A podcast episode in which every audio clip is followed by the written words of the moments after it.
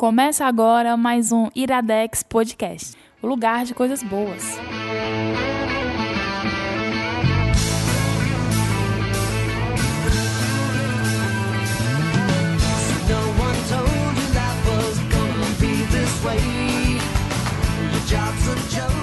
E está começando mais um Iradela!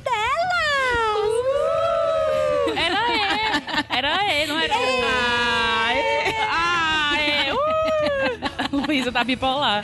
Oi, gente, voltamos! Oi, Voltamos. gente. Saudades. Saudade. Vocês estavam com saudade de mim também? Não, Médio. E como está o clima de Natal? sem uva passa.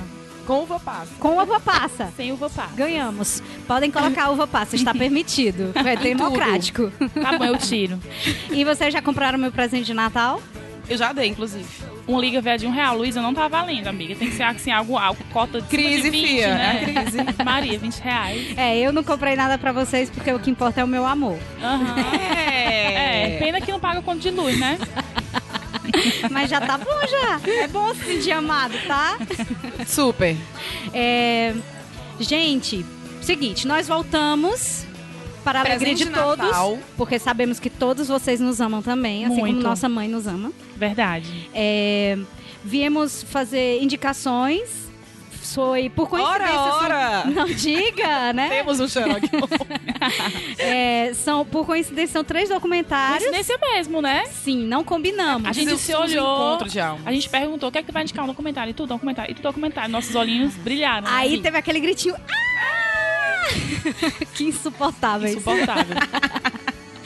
E viemos também trazer nossas musiquinhas, as musiquinhas que a gente gosta, pra variar um pouco dessa. Gosto de rock, umas coisas do- que do você Caio, escuta e do- fica nervoso, não vai ter aqui. É, não vai. Quer dizer, vai ter As uma outra, mas. estranhas que só o Caio gosta. Vai ter uma outra, mas vai ter os pop, vai ter umas Lady Gaga quebrando tudo. Muito bem. E vai ter nós. Tá bom assim já. Tá bom. Já, já bastava nós. Sim. E aí, é, eu vim também relembrá-los que agora existe o, o financiamento coletivo do Iradex, que é o Padrim, que você pode ter um pouco mais de informações sobre as metas é, no padrim.com bar- ponto com ponto br barra iradex ou também no próprio site www. Calma. Yu, yu, yu. www.iradex.net barra padrim. Tem tudo lá, todas as informações, as metas. E por que que você pode participar e, e, e fora, fora ajudar os participar? meninos, né, a manter o podcast semanal, que é o que nós todos queremos, né, indicações semanais. Mas por que que você vai participar sendo um padrinho? Por que que você deve ser um padrinho? Fora todas as metas, os sorteios que você vai participar e, obviamente, ajudar a financiar o melhor podcast que você escuta agora, você pode participar ativamente podcast que aqui. você respeita. o maior podcast que você respeita. Você pode participar aqui do Iradex.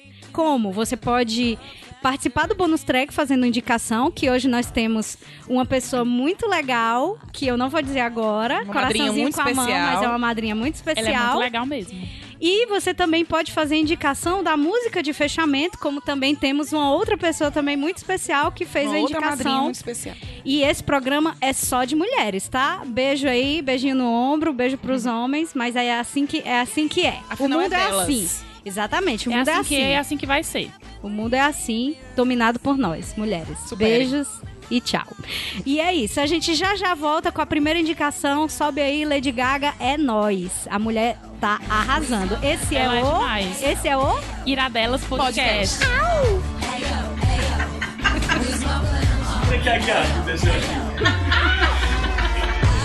Can't wait to place for real. Track burns like a rope rail. Spin it in your face, spin it in your face.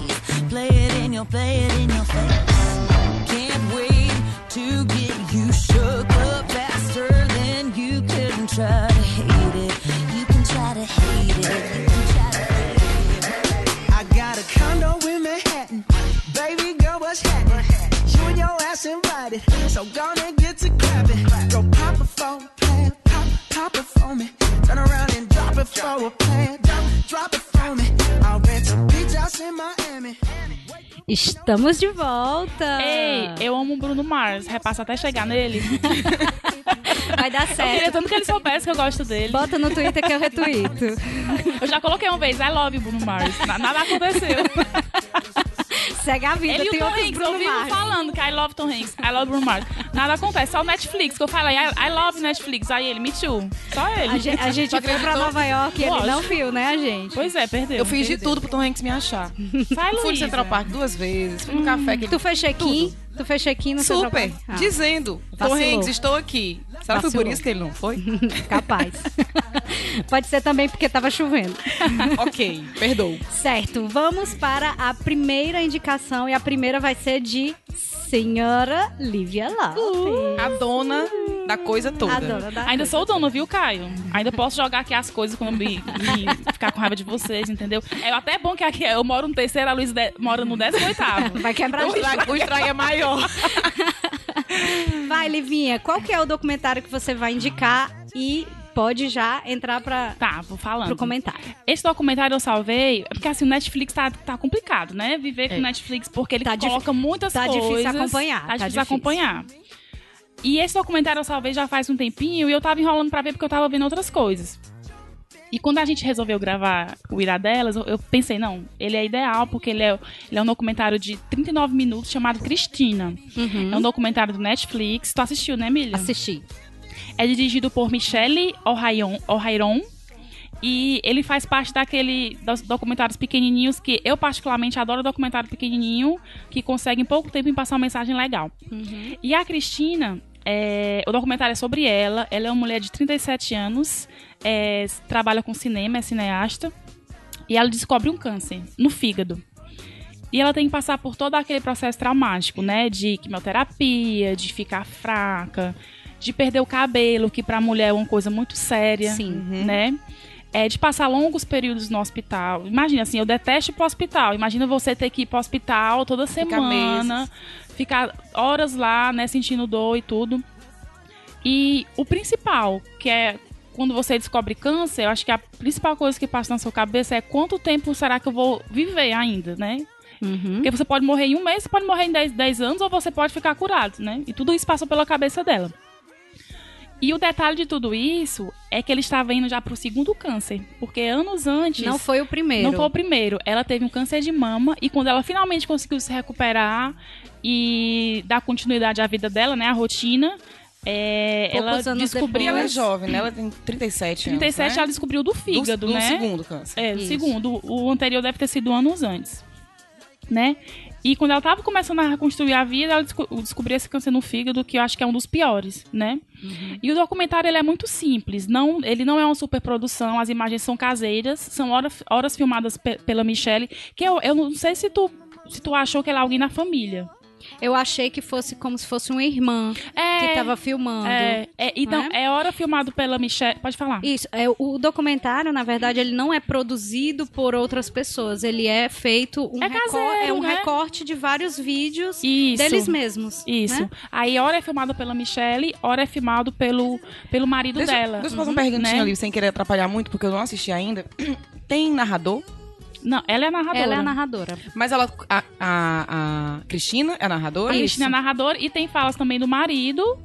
É Mas deles dois só. O que eu falo de narrar assim, ela conta a história, tem, a- tem a voz de fundo ou Isso. é. Só... Tem a, tem a voz de fundo e as imagens. Tá. As imagens se dividem. Depois me lembrei de por que que eu perguntei isso. E tem também o- um, dos, um dos, dos que aparece muito ao marido dela, que é muito parceiro. E uma coisa muito explorada no, no documentário é essa relação dela com o marido dela. Isso, Que é uma relação muito companheiros. bonita e realmente ele foi fundamental, assim, todo o processo dela, né? Uhum. Isso, e, e principalmente na parte das narrações, Lu, que ela vai meio que explorando como ela tá se sentindo e como a evolução da doença se deu, aparece um pouco dos recortes da vida dela quando ela não está passando pela doença, né? Quando ela não está passando pelos tratamentos, como por exemplo o recorte dela da lua de mel, quando ela é, tem uma, por exemplo, uma, uma hora lá que ela diz, ah, eu sinto tanta falta da praia e nessa hora tá passando um recorte dela na praia, como se fosse um, um vídeo que eles fizeram, né? Daqueles Entendi. vídeos que a gente filma e guarda, né, pra gente. Então, é, é cheio de recortes assim. Tem recortes do passado e tem recortes da atualidade. Uhum. Então, ele fica fazendo esse joguinho assim. Pode continuar, Livinha. Uhum. E a principal mensagem assim que pauta o documentário é a questão do você viver o hoje, né? A gratidão pe- pela vida, a gratidão pelo hoje. E nesse, nesse ponto eu acho que o, que o documentário acerta muito por ser curtinho. Porque essa mensagem de você viver o presente, de você ser grato, você não precisa passar uma hora falando, né? Então, assim, ela, ela foi contando a vida dela e a partir disso ela tenta, ela tenta passar essa mensagem. Então, eu achei um acerto muito legal do, do documentário de ser curtinho, de ser Sim. conciso, Sim. sabe? E a Cristina, a gente viu conversando, vinha conversando com a Emília, ela era atleta. Ela comia super bem, ela era uma pessoa super ativa. Ou seja, ela tinha tudo pra não ter problema nenhum de uma saúde. vida saudável, isso, né? É, diferente de como a mídia, né, o tempo todo bombardeia, não que esteja incorreto, mas que, assim, você levar uma vida saudável, isso vai diminuir muito o risco. Claro que, que Uhum. existe a diminuição do risco de você ter uma doença mais séria, principalmente Até para outras câncer. doenças, né? Mas, é, mas que ele pode acontecer com qualquer pessoa, independente do grau de saúde que a pessoa tenha. Uhum. Eu fui pesquisar sobre esse documentário pra ver se tinha alguma resenha. Eu acabei que eu não achava, mas eu coloquei no, no Google Cristina Documentário Netflix. E apareceu assim: 10 documentários no Netflix pra você chorar. E eu não chorei no documentário porque ficou pra mim uma mensagem muito boa, exatamente por essa questão do documentário se dividir entre a quimioterapia e entre os momentos bons que ela, que ela viveu. Assim, mesmo ela tendo passado por tudo isso, ela, ela tinha uma vida plena, Sim. né? É, in- inclusive, eu fui pesquisar sobre o documentário, até pra te fazer algumas perguntas hoje. Tem pouca coisa realmente Tem, tem sobre pouca ele, coisa. mas das poucas coisas que eu li, um dizia que ele falava não só do câncer, mas da mensagem de aproveitar o presente. Isso. Tem bastante disso? Tem, que é, é total isso. tem é essa total mensagem? Isso. Tanto, tanto que é por isso que, ele, que, que eu disse que ele, ele, pauta, ele passa ela fazendo quimio- quimioterapia, mas entre isso mostra ela uma pessoa muito feliz, mostra ela uma pessoa viajando, que era o que ela ma- mais go- gostava de fazer. E tem umas imagens, Emília, que passa da viagem dela quando ela tava no intervalo da quimioterapia do câncer de mama. Sim. Que eu acho que ela é em Israel que passa. É, então, mesmo, mesmo já sabendo, mesmo em quimioterapia, nos, nos intervalos que ela ficava melhor, ela aproveitava pra fazer uma coisa que ela gosta Isso. né? É. Porque ah, eu não- não- nunca tive câncer e, e nunca ninguém perto de mim teve. Mas é uma coisa que todo mundo fica doente, Fica. né? É porque ela mina tudo Mina. que a gente tem, principalmente a energia. Eu tive um tio que foi. É um tio que era muito próximo, que eu tinha muito contato e muito carinho por ele e que ele foi, é, ele foi levado pelo câncer. Eu é, não estive presente quando ele esteve muito ruim da doença, porque eu já morava em Brasília e ele é aqui de Fortaleza. Mas realmente foi assim, foi muito sofrido, porque todo mundo sofre. Todo mundo é? sofre. E principalmente não é só a doença e não é só a aparência, mas é o sofrimento que você sabe, que a gente consegue perceber, inclusive no, no próprio documentário, dá pra gente perceber isso, porque a Cristina, ela é uma pessoa muito feliz, Uhum. muito, uma energia muito positiva, muito expansiva, muito falante, e você percebe que ela está sentindo dor quando ela tá na quimioterapia. Então, essa parte de você ver um ente que- muito querido ser uma pessoa que você ama muito, sentir dor, e você não poder fazer junto. nada. É, isso é, eu Você digo isso porque um exemplo bem ínfimo mesmo. Uma vez minha mãe quebrou o pulso e eu tive, fui com ela ao hospital. Eu ficava querendo que eu tivesse tido aquela dor, porque eu não tava aguentando. Ta- É. Tava doendo tanto em mim não vê-la. Aliás, vê-la passando por aquilo, Então imagina é, uma é situação dessa, dessa. é dessa forma que eu, que eu entendo que todos sofrem juntos, sofrem, todas as pessoas que estão envolvidas ali mais próximas, elas sofrem junto por causa disso. Que a gente pode ver muito essa figura, Emília, no marido, né? Mas poderia também ser um amigo, poderia ser um familiar. Família, E uma, co- uma coisa que eu percebi desse documentário que me ajudou é a entender tanto pessoas que passam, enfrentam o câncer, tanto como entender as pessoas que estão, que convivem, né? E eu lembrei, é que eu tinha, uma- tinha uma amiga de faculdade que ainda é minha amiga, o nome dela é Renata. E a mãe dela morreu de câncer no pâncreas. E foi, assim, uma coisa de um ano. Ela descobriu e no final do ano ela já estava morta. E eu não fui pro enterro, pro, enterro, pro, pro velório dela. Sim. Porque eu não sabia o que é que eu ia falar pra Renata. Como é que eu Uhum. ia agir, né? Eu tinha na época 21 anos, hoje eu teria ido, né? Mas durante muito tempo eu me culpei. Teve uma vez que eu comecei, conversei com ela e disse: Renata, me perdoa porque eu não consegui ir pro velório. Ela, Uhum. não, amiga, tudo bem e tal. Mas, é, minha, eu acho que ajuda, né? Você, eu, eu fugia muito dessa coisa, dessa coisa da doença do câncer, porque eu fico imaginando, meu Deus do céu, se fosse a minha mãe, se fosse meu pai. Então, durante muitos anos eu fugi.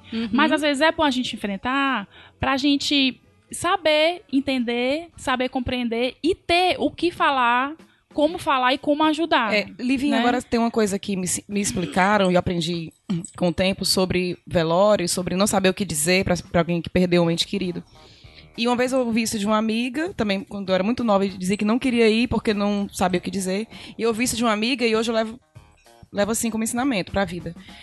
O bom de você ir, é importante que você vá no dia, porque no dia a pessoa que perdeu alguém que ama, ela aquele dia pra ela é meio confuso. A pessoa fica ela, dormente, ela né? fica dormente, ela não vai lembrar o que você conversou com ela, ela não vai ter muita noção do que passou, mas, Mas ela vai lembrar vai da tá presença. É. Então, quando passa esse dia, num dia depois ou dias depois, ela vai lembrar que naquele dia teve fulano, ela vai lembrar que viu aquela pessoa. Uhum. Então, às vezes não é muito o que você diga, é, É. mais você estar. É, né? tempos depois eu entendi isso. E, e hoje eu vejo, eu realmente vejo dessa maneira. É, sobre, sobre a doença, o próprio câncer, e que eu acho que a Cristina traz à luz, assim, um pouco do, do entendimento, é porque a doença, o câncer, ele é uma doença muito malvada, não só pelo que ele faz passar e pelo que ele faz no corpo, mas porque a gente vislumbra a finitude da vida. Uhum. É a forma como eu vejo. Então, assim, óbvio, a gente não tem o controle da nossa vida, mas a gente acha que tem e vive nessa ilusão de que a gente vai ter o controle, mas a partir do momento que o câncer chega, você sabe que a sua vida tá curta. Podendo você morrer É. de repente a qualquer momento, mas você percebe que a sua vida ela pode ser curta, obviamente, não são todos os cânceres, mas eu tô falando assim, que você percebe que você tá acabando. E é isso que no documentário ela traz uma outra forma de você perceber É. isso. E eu não queria falar, eu vou até pedir. Eu acho que a Livinha também não, ia vou falar, mais. É assim, é um documentário muito curto, você vê muito rápido, mas no final a própria Christine ela tem uma fala muito Uhum. legal de você ouvir e ele é meio que um mantra que você pode repetir isso todos os dias. É. Justamente por causa dessa falsa ilusão que a gente tem do controle da nossa vida, que eu E acho que a legal gente- trazer o contraponto dela. Isso. E de que a gente, do controle da vida e de que a gente sempre vai ter o amanhã. Isso. Pra fazer as coisas, pra fazer a Isso. viagem, pra pedir perdão por alguma coisa, pra Isso. dizer que ama, entendeu? E que o tempo, e que o tempo ele não está a nosso favor, É. né? E esse entendimento do, do que eu não posso ter o amanhã, a Cristina teve a partir do câncer, né? E é incrível, da porque a doença. gente E a gente não disso. precisa esperar enfrentar isso pra ter essa consciência É, que ela teve, né? Esse Mas assim, não sei se é uma coisa do ser humano, a gente sabe disso, a gente sabe que não tem todo o tempo do mundo pra fazer o que a gente quer fazer ou pra dizer às pessoas que amam, pra pedir perdão. A gente tem essa noção, a gente aprende isso com exemplos próximos, ou em filmes, ou com alguém. A gente não A aplica. gente sabe, mas a gente- mesmo assim, a gente É, só aplica isso. em uma situação.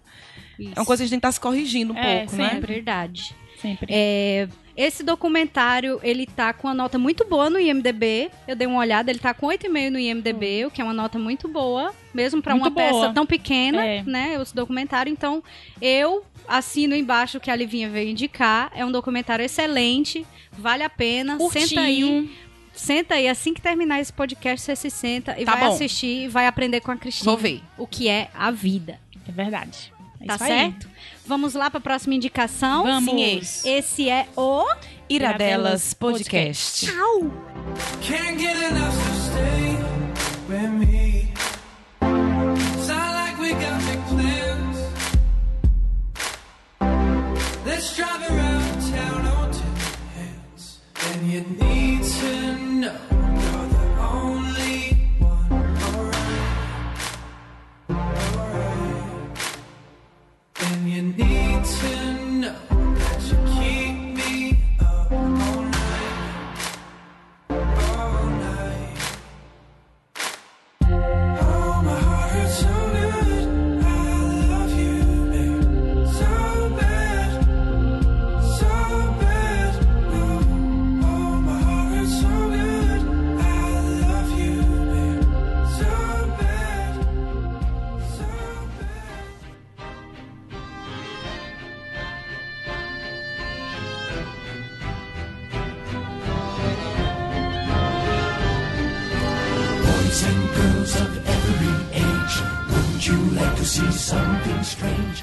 Voltamos! Mas não é Halloween. Ei, de quem é essa E nem que tá vamos tocando? indicar. É o do, É do filme Fantástico Mundo de Jack. Jack. É fantástico, é maravilhoso. Fantástico Mundo de Jack, né? Tá.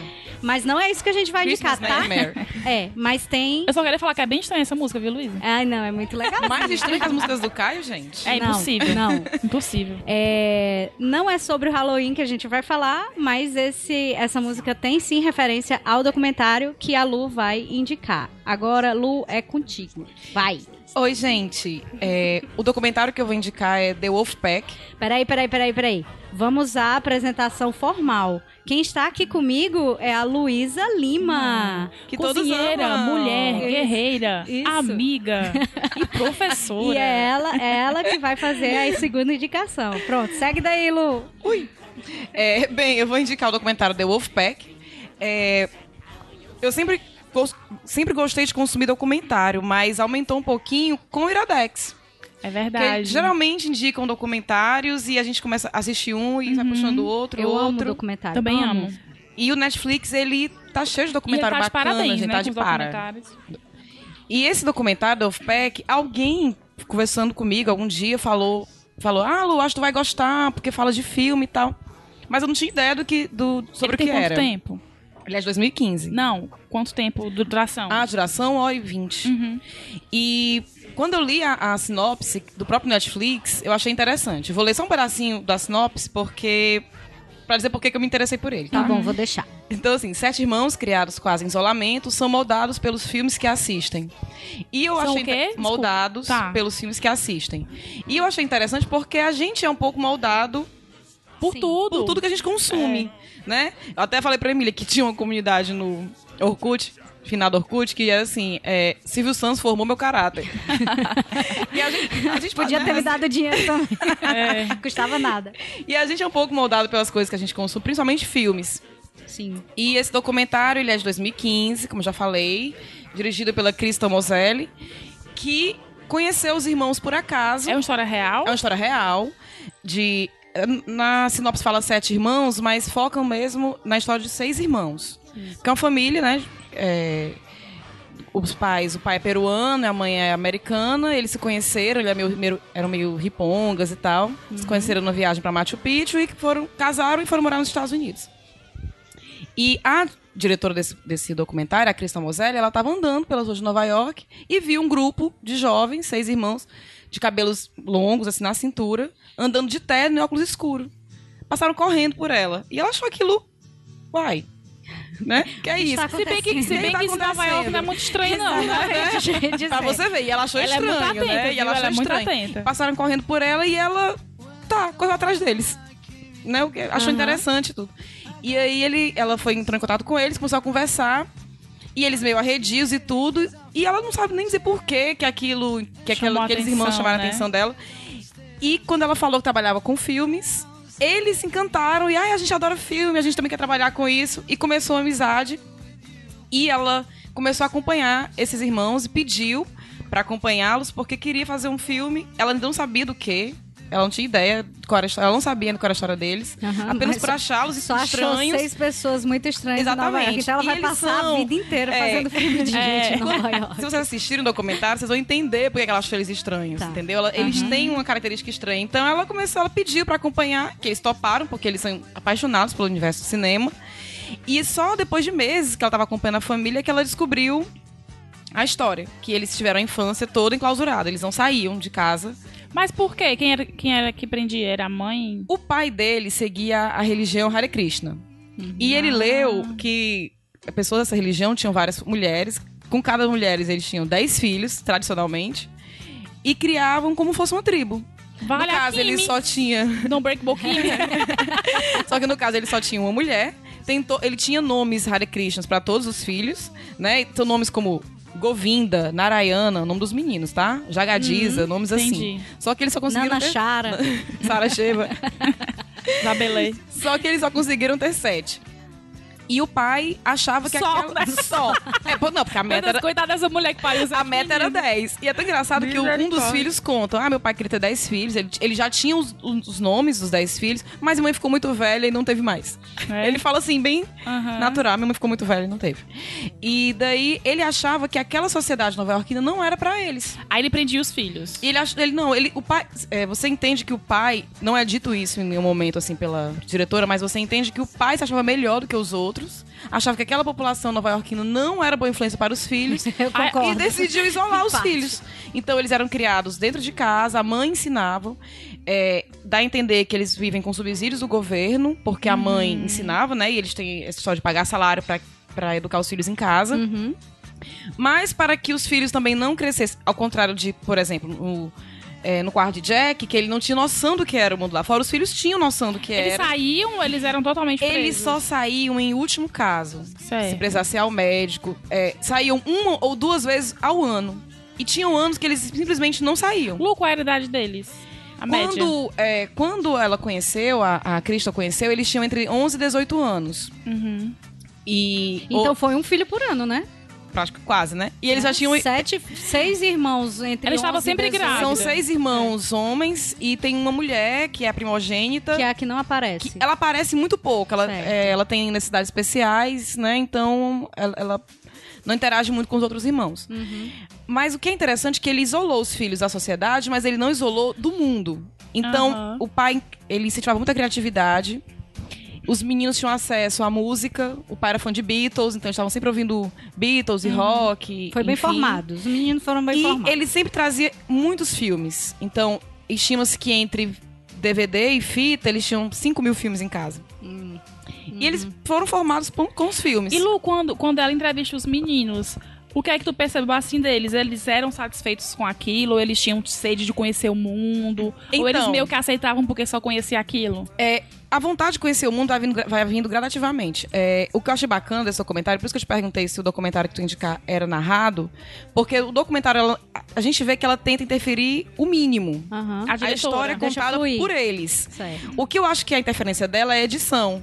Porque ela vai colocando algumas entrevistas, intercalando, pra gente ver o que a, a- história evoluindo. O que eles pensavam antes do pai deles e de como eles foram criados, até o que eles estavam pensando depois, à medida que eles vão ficando mais Ah, então velhos. eles, então eles vão saindo da clausura aos poucos, é? Eles vão ficando mais velhos e vão começando a conhecer o mundo como o mundo é de Isso, verdade. eles têm noção que o que eles vivem é uma prisão, em um momento ele- eles falam, e como eles veem muitos filmes, eles acabam associando a vida deles aos filmes. Então tem hora que eles falam que acham que eles estão presos e tem.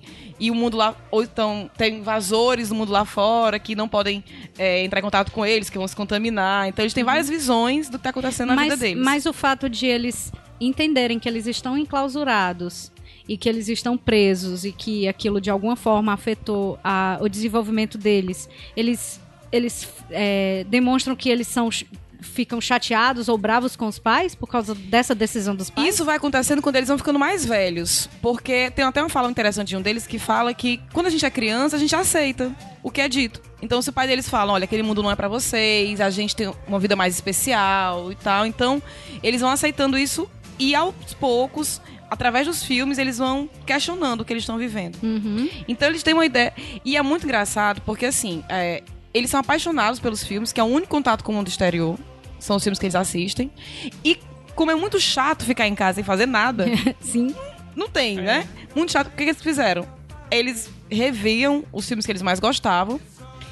E eles começaram a anotar os roteiros. Eles escreviam, eles iam pausando e iam anotando. Anotando as falas, anotando o roteiro, o que acontecia. Tinham vários roteiros arquivados, eles começaram a encenar esses filmes. E o que eu acho bacana é que os pais sempre estimulavam a criatividade. Então eles pegavam materiais, caixa de papelão e faziam as vestimentas. É, em especial, a fantasia do Batman. Sensacional. E eles fazem e filmavam. Então, tem muitas cenas deles em casa tocando, o pai junto também, encenando filmes. Ah, eu quero assistir. E tem muito vídeo caseiro, que a cineasta colocou junto, né, à medida que ela vai contando a história, pra mostrar que eles sempre foram estimulados. Então a criatividade deles sempre foi estimulada. Eles brincavam e viajavam com o mundo lá fora, como é que seria. Aham. Isso, mas só a partir da intervenção da, da diretora é que eles vão contando a história e vão dizendo. Como é que eles se sentiam. E falam, ah, aí eles é, fazem comparações com alguns filmes, né? Então, naquele filme que tem um menino tímido da escola, eu acho que eu seria aquele. Aham. Tu, tu sabe como é que eles, eles continuam enclausurados hoje? É, ela vai contando assim, porque já começa, ela começou a gravar porque encontrou com eles na rua, né?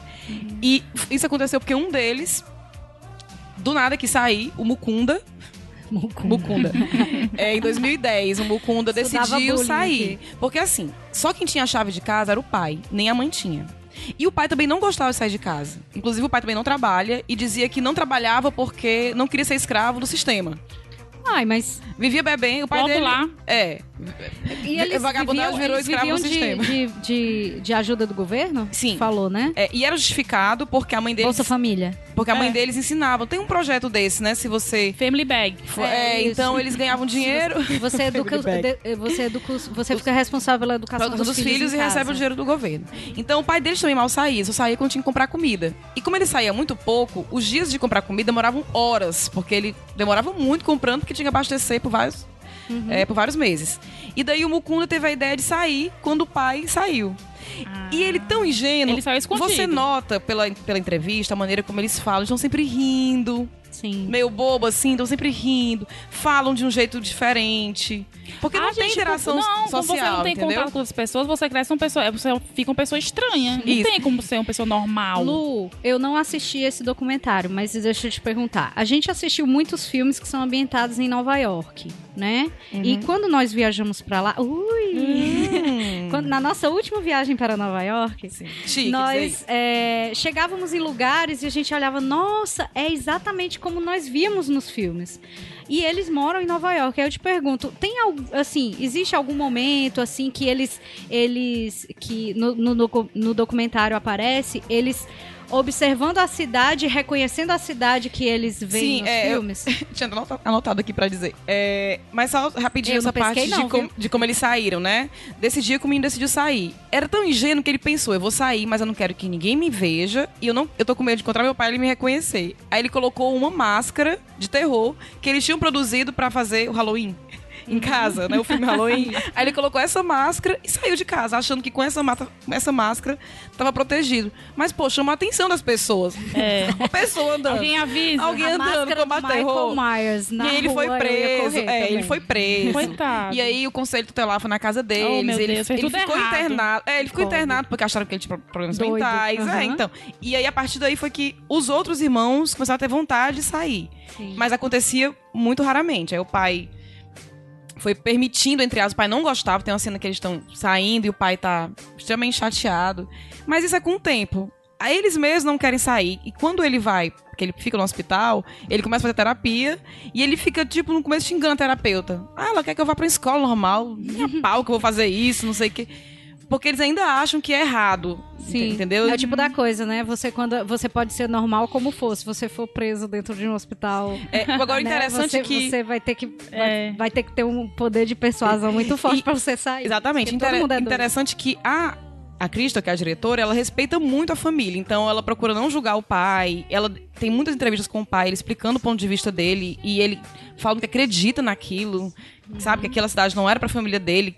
Que a gente só veio pra cá pra ganhar dinheiro. e eu, Ei, amigo, Lu, como, isso, né? Isso ele trabalha. fazia isso por causa da religião, porque Da religião. da religião deve ter outras famílias como a dele, né? É, ele, ele se justificava dizendo que era da religião, mas que dizia que aquele lugar não era pra eles. Ele tinha planos de ir pra, com a família pra outro canto. Ele até esse- fala. esse Ah, eu queria que eles casa." fossem criados em campo aberto. Eu não queria que eles tivessem interação com esse tipo de gente que usa drogas, que podem assaltar, que pode matar meus filhos, entendeu? Ele tinha esse problema. Uhum.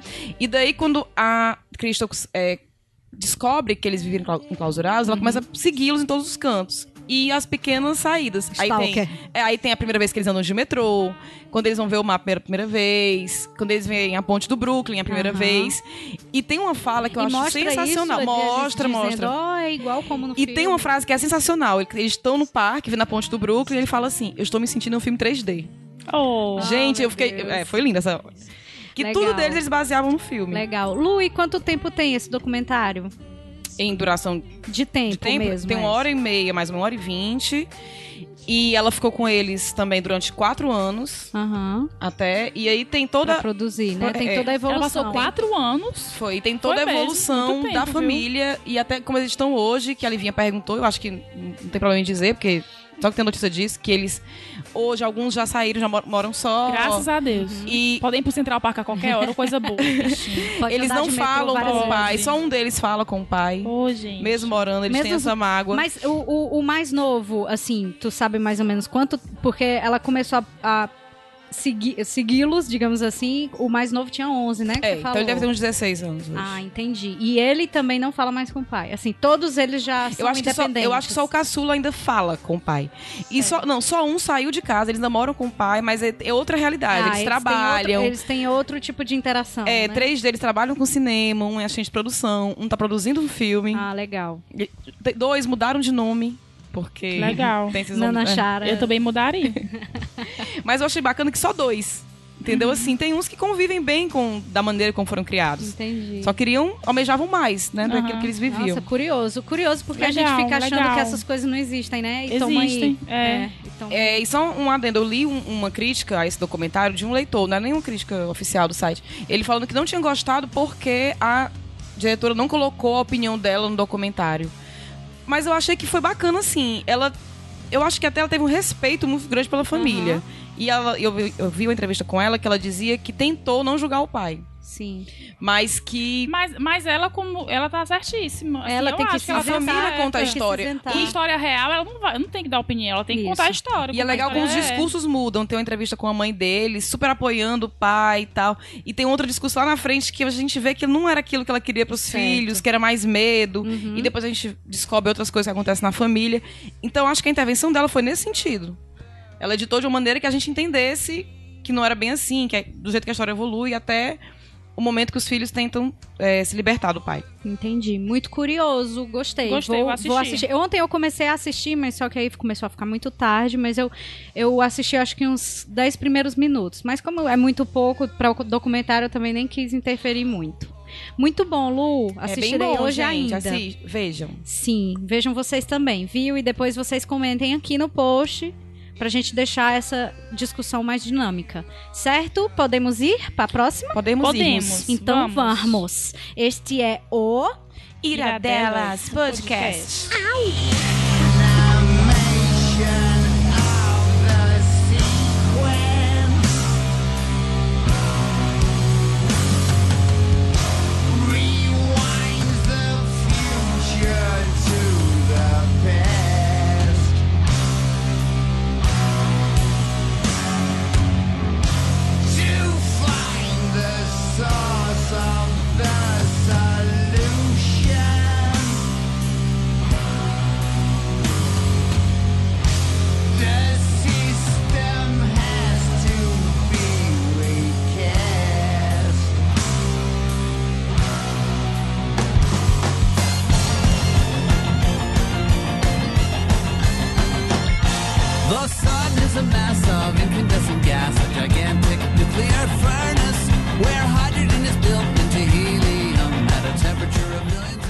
Voltamos. Ei, quem foi escolher essa música aí do rock, que tava antes dessa? Foi a Lu. Quem foi que trouxe? Sim, Meta, não. mulher. Eu vou te dar um CD, as 10 mais do pop, pra tu aprender.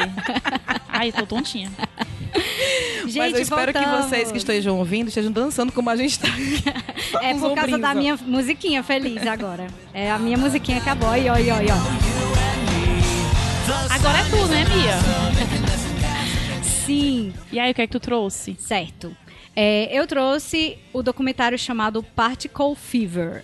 Hum. É, ele é um documentário sobre a física teórica e a física experimental. Pode parecer Ixi, eu sou de demais. humanos. Eita, não vou entender nada. Não, pelo contrário. Ah, é pelo Tem contrário. Netflix? Tem no Netflix? Tem. Tem. E é isso, exatamente por isso que eu trouxe, porque eu sou uma, eu sou, é, eu acho que quem me conhece um pouco mais sabe que eu sou uma pessoa da academia, né? Doutor Não, mas eu gosto de fazer pesquisa, eu sou bióloga e sou doutora em E ecologia. arquiteta. Mas eu sou E nutricionista. principalmente educadora Oi, física. Personal trainer. Eu aqui só tenho uma graduação e uma pós. Não, Difícil, tinha. viu, amiga? Mas eu sou uma pessoa muito apaixonada pelo meio acadêmico, pela pesquisa científica e sou defensora dela, apesar de não fazer muito a minha parte em termos de comunicação científica.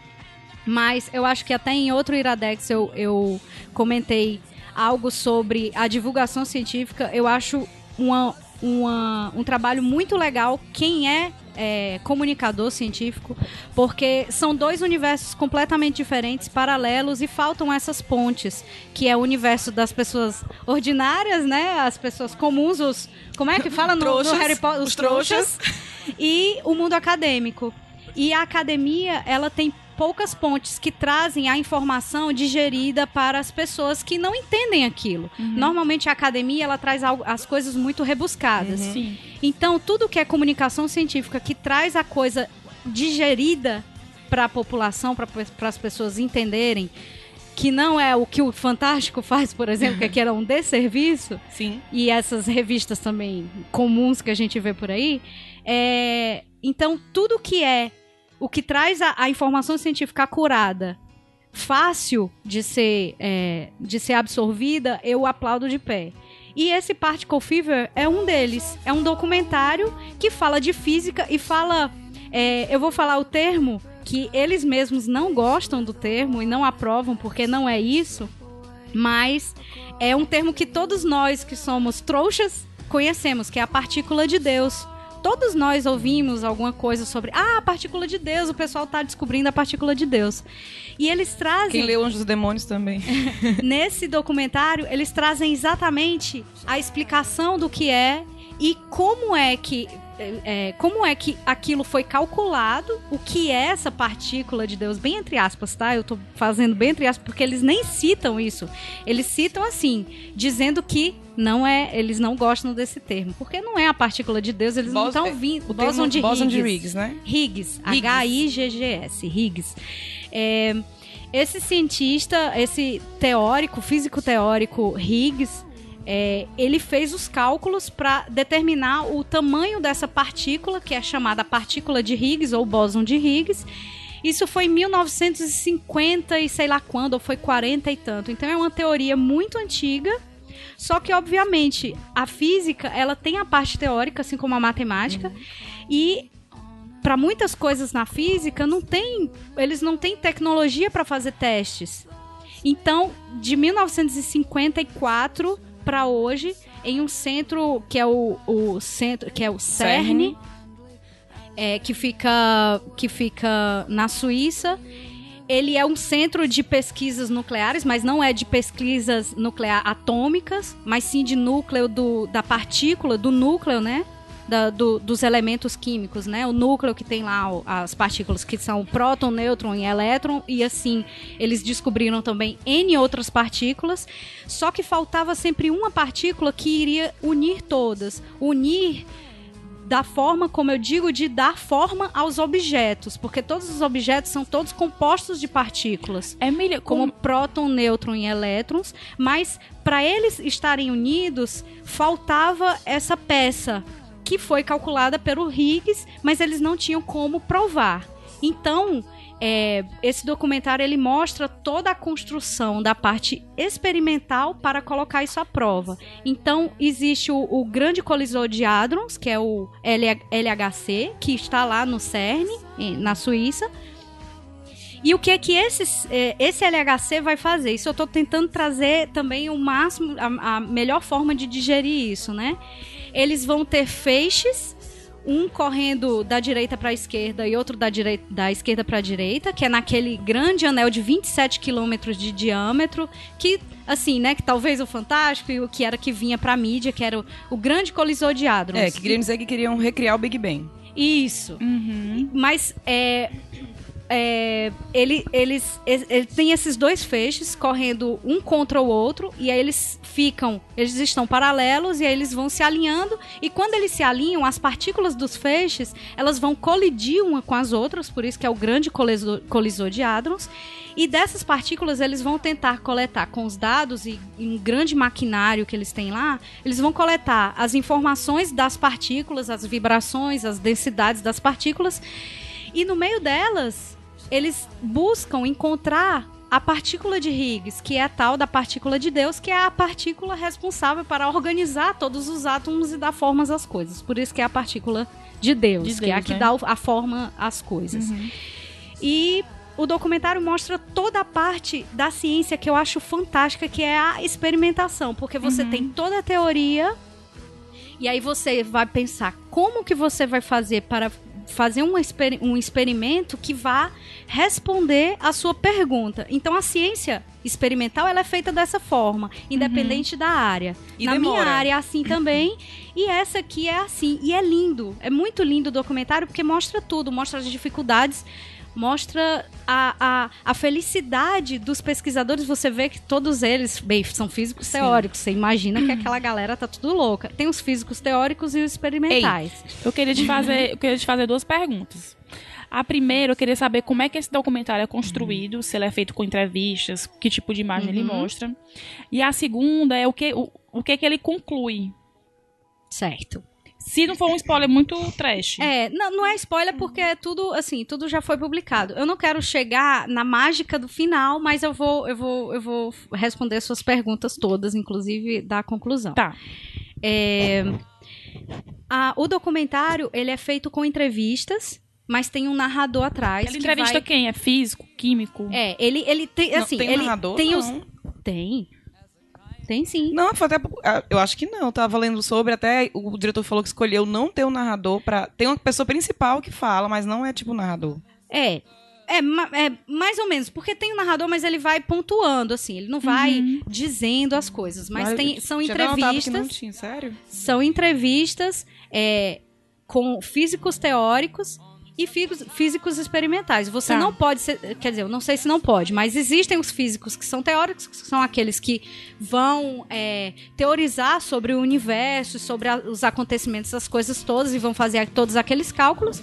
E existem os físicos, os grupos de físicos que vão testar aquelas teorias. Porque as teorias sem a. Sem a, a- sem a, a, a experimentação, sem o resultado, ela passa a ser só teoria. Você vai ficar só pensando naquilo. Se aquilo existe ou não, ninguém sabe. Então, o, o tchan dessa, dessa, desse documentário é porque, a partir do momento que eles vão colocar algo em prova da física, você pode ter duas respostas. Uhum. Uma é se confirmar aquilo que eles estudaram por mais de 60 anos, ou não se confirmar e todos aqueles 60 anos serem destruídos em termos de teoria. E dizer, nós estudamos isso tudo E não e não estávamos corretos. Uhum. E não estávamos corretos, porque a verdade é outra. Então, assim, você vê isso da ciência, porque a ciência, a experimental, ela é feita disso. Você vai testar se algo está correto ou não. E aí você vai dizer, sim, está correto, ótimo, estamos indo no lugar correto, estamos indo na teoria correta, na direção correta. É, eu não quero chegar no final, mas, assim, não, não quero dizer como termina. Uhum. Mas eles estão buscando, de acordo com a teoria de Higgs, eles estão buscando uma partícula com uma densidade X. Certo. Mas existe um teórico, um físico teórico que também aparece, que ele ah, diz que o universo não é um universo, mas é multiverso, e a partícula que eles estão procurando tem uma densidade Y. Entendi. E aí eles têm receio porque se for a, a- teoria de multiverso mesmo, tudo que eles sabem se põe abaixo porque aquela física que todos nós também somos expostos a ela na escola não vai valer mais, porque não são aquelas forças que dominam o universo, porque não existe mais universo, é multiverso. Então você fica meio receoso do que, que vai acontecer no, no documentário, que, qual é a Mas resposta ele, que vai chegar. ele me dá uma conclusão do documentário, Ele te me dá dá uma, uma resposta. conclusão, ele te Certo. dá uma resposta. Mas, felizmente, a Tu gostou da resposta? Gostei. Porque é assim que a ciência se faz. É isso que eu Pronto, acho muito legal. Porque a ciência, ela é Não é o isso fim, é o mesmo. meio, né? Porque eles não chegam nem na densidade X, que é a teoria, mas também não chegam na densidade Y. Eles chegam exatamente no meio termo. Entendi. Ou seja, não pode descartar nenhuma teoria. Não pode ainda. descartar nenhuma das duas teorias. O que isso faz é alimentar mais ainda a, a ciência. Porque agora você vai ter que desenvolver mais ainda as teorias para tentar explicar por que, que aquela densidade é a ela e é, como fazer outros testes no próprio colis- colisor de hadron para ver quais são as outras partículas que podem estar juntas e etc. E a ciência é isso. O que eu acho muito legal desse documentário é porque pode parecer ser algo muito complexo. Eu não tô dizendo que ele é simples para você colocar para uma, uma criança assistir, porque ela realmente não vai entender. Assim, ele é um pouco complexo, às vezes eles usam termos muito complexos. Mas ele mostra, tem animações, você vai, você vai Ele é acompanhando, didático. você vai acompanhando, ele é bem didático, exatamente, Lu. Você vai acompanhando a explicação. Mas o que é mais lindo de tudo é que eu não ia dizer, mas agora eu vou dizer que é pra ver se eu puxo mais pessoas ainda pra assistir. é porque o Higgs, que foi o, o cara que fez a Peter teoria, Higgs. Peter Higgs. Peter Higgs, ele está lá pra assistir a apresentação Ah, da é conclusão. Bem velhinho. Ele tá velhinho, Acho que mas é 81 anos ele tá. muito lindo. Assim, é muito emocionante. Você A fica vida com dele um toda, nozinho. né? É, Sim. porque ele teorizou algo e você pensa que é uma, uma coisa que demorou muitos anos pra eles conseguirem construir, porque é uma mega estrutura. É uma Inclusive- coisa enorme. Inclusive, Então, tu faz uma pergunta por sobre. causa, por causa daquela, daquela produção de dados que, que ia ser muito grande, que eles já sabiam, no começo de. Acho que no começo da década de 80, eles desenvolveram a World Wide Web. Foi por causa do, do, do, do CERN, que está lá na Suíça, que eles já sabiam que iam produzir uma, uma quantidade massiva de dados, que eles desenvolveram a tecnologia dos, da internet porque eles precisavam distribuir esses dados, porque senão eles não iam dar conta.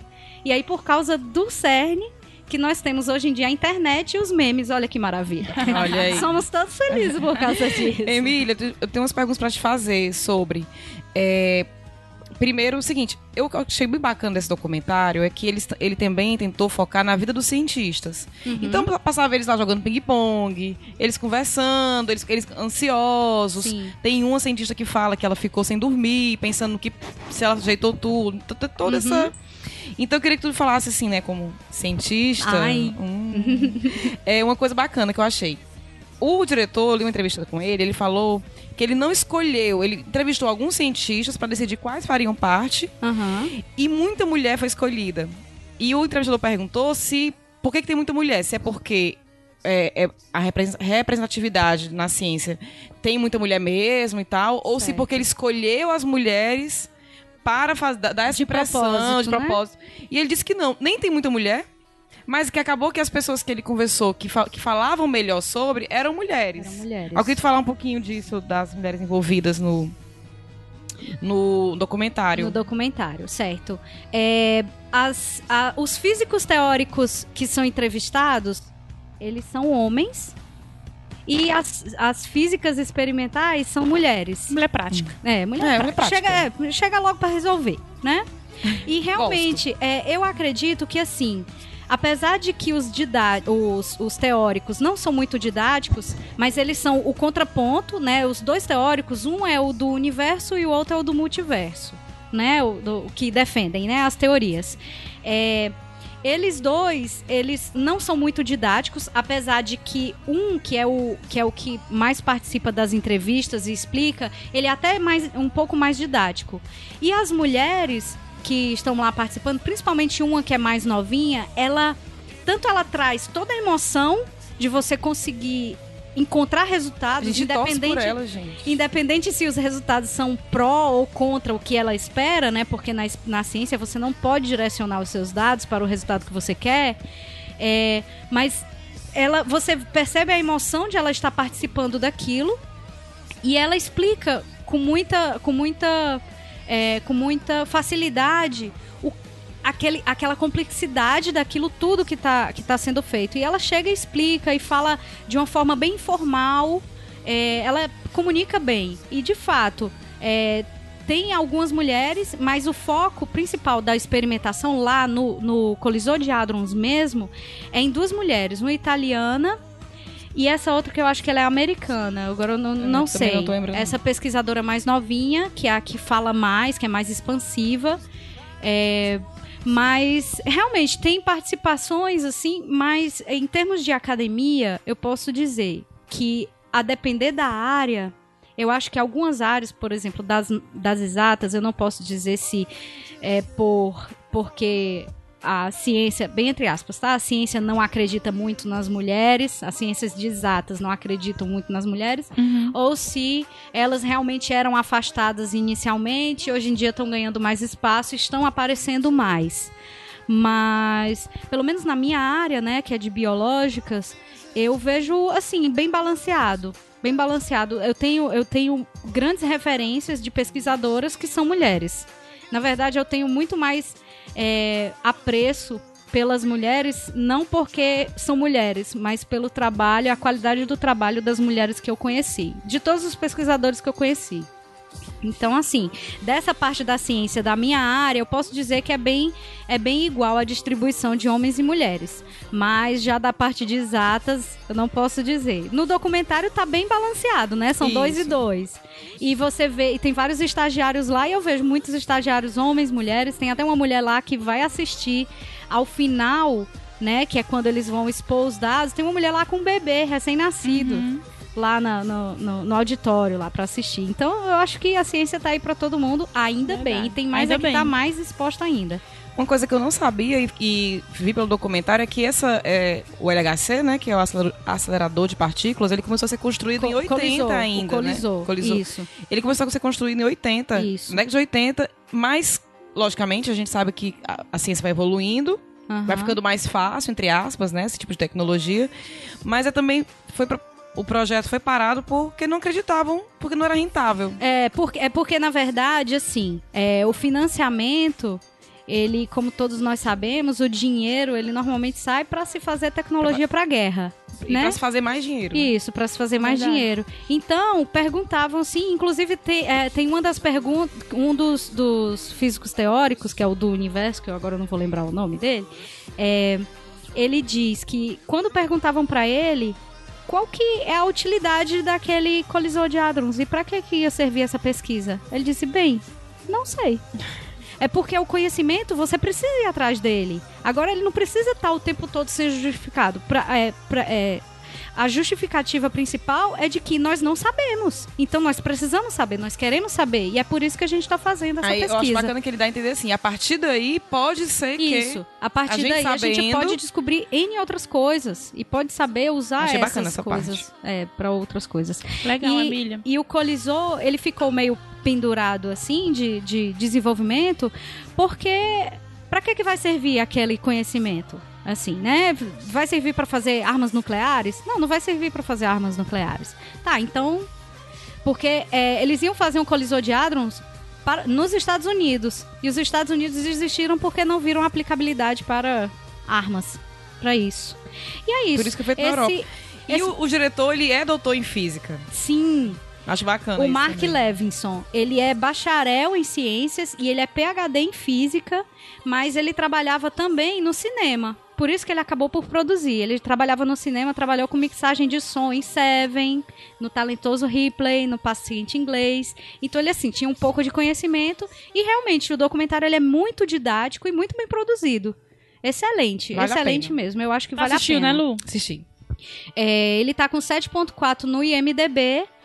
É, pode ser que isso queira dizer alguma coisa pra alguém, todos mim não quer dizer muita coisa. o que eu indiquei tá com nota melhor, passou por média, primeira vez. Ei, o então, meu pa- o isso meu- é um aviso, O meu tá? passou por média também, tá com 7.4. Não, mas 8,5 pra 7,5 aí, ó. Um ponto. Você passou Eu com estrelinha a na testa. do meu, gente. É 7, o teu tá com 7 no IMDB. Olha mas aí. pode É, melhorar, pode melhorar. É, eu acho. Assistam aí pra ver se ele melhora. Gente, são, essas foram as nossas três indicações. A gente vai já voltar com o bônus Ótimas track. indicações. Ótimas indicações.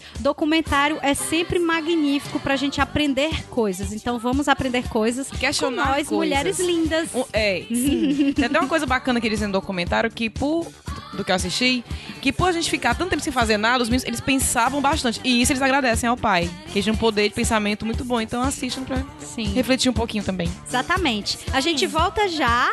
Esse é o Iradelas Podcast. Podcast.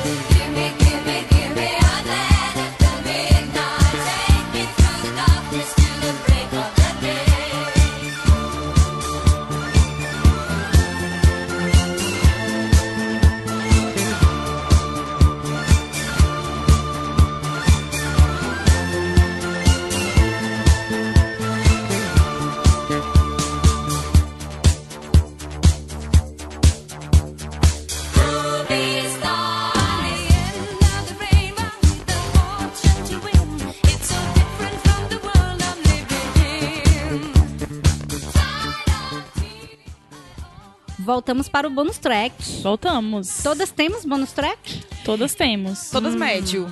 Eu tenho. Eu posso falar por mim. Eu vou tenho. ceder o meu para a madrinha. Tá. Tá bom. A madrinha sou eu? Não, menina. A convidada especial agora. madrinha. É a pessoa que vai falar agora. É, Nós temos uma madrinha muito especial que veio Uma amiga aqui muito indicar- querida, Sim, saudades. Saudades, saudades. Ela estará É, entre nós Em breve. Em janeiro. É, e eu quero, eu quero trazer aqui o áudio que ela mandou pra fazer a indicação Que mulher. do bônus track Que dela. voz. Que voz. É, vem aí a dar pra fazer a sua indicação do bônus track. Vai.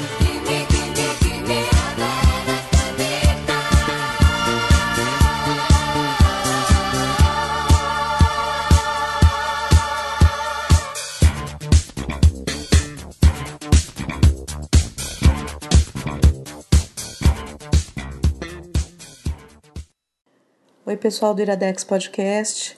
A minha indicação pode parecer alguma coisa inusitada, sim, porque é um filme de terror e de mistério nacional, estrelado pelo Antônio Fagundes e pela Sandy.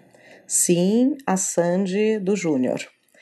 É, mas eu convido a quem tiver algum preconceito a passar por cima dele e assistir esse filme de 2014 que se chama Quando Eu Era Vivo.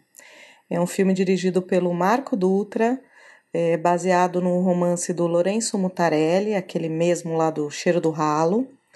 É, e é um filme que a gente acompanha o personagem principal, que é um cara na casa dos 30 e poucos anos, que por problemas financeiros e de divórcio, ele volta para a casa do pai, viúvo, que é o personagem do Fagundes, que inclusive aluga um quarto para uma estudante que é a personagem da Sandy. Uh, daí eu não quero dizer mais muita coisa para não estragar a experiência, mas é um filme que vai numa tensão constante, acompanhando a degradação mental desse cara quando ele tem que enfrentar coisas é, do passado dele, do passado da família. É, o filme flerta com o sobrenatural, mas é mais um terror psicológico. E tanto a fotografia quanto a música, eles seguem também nessa mesma linha. É um filme que eu assisti, comecei a assistir assim de forma totalmente despretensiosa, é, não dava nada por ele, mas hoje assim ele tá entre, acho que meus filmes preferidos assim é, nesse gênero, tá bom? Era isso, queria agradecer ao Caio e o pessoal do Iradex por ter me convidado aí para o bônus track, foi ótimo participar.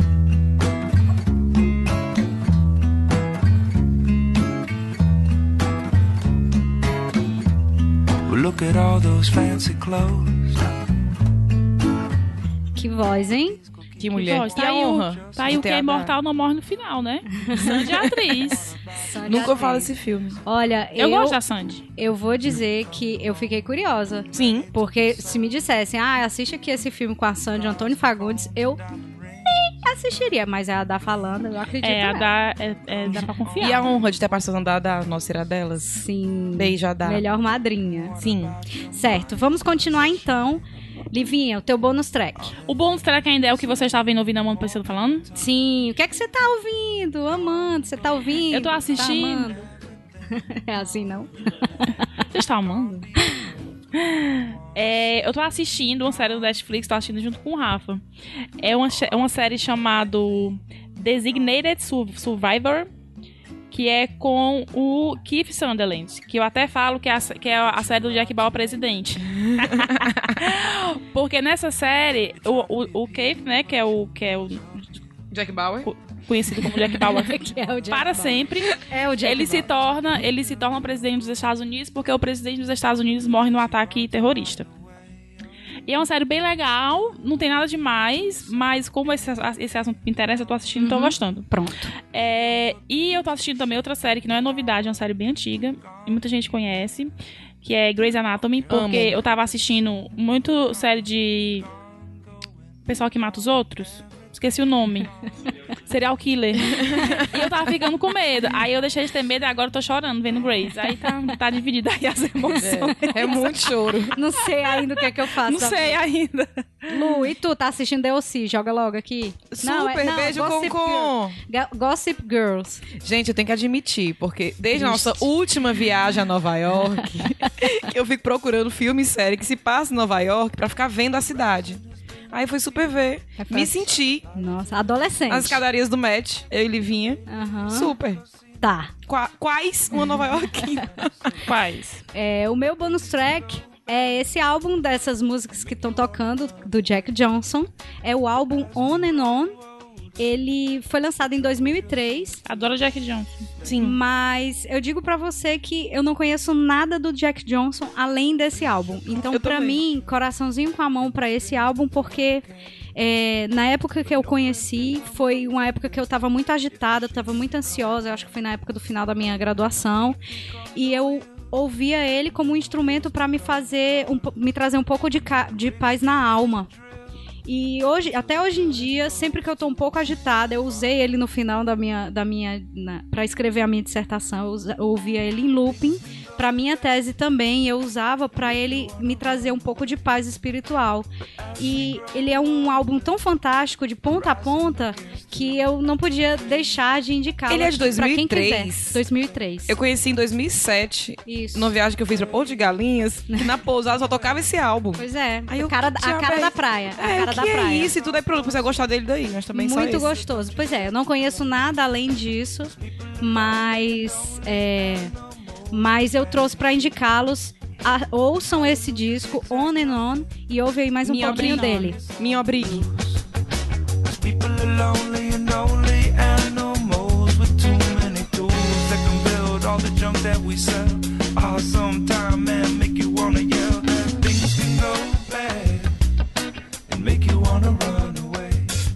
E estamos chegando no final. Ah, não chore. Acabou. Mas ó, eu vou dizer uma coisa pra todos vocês que estão ouvindo aqui. Vocês querem um sem fim?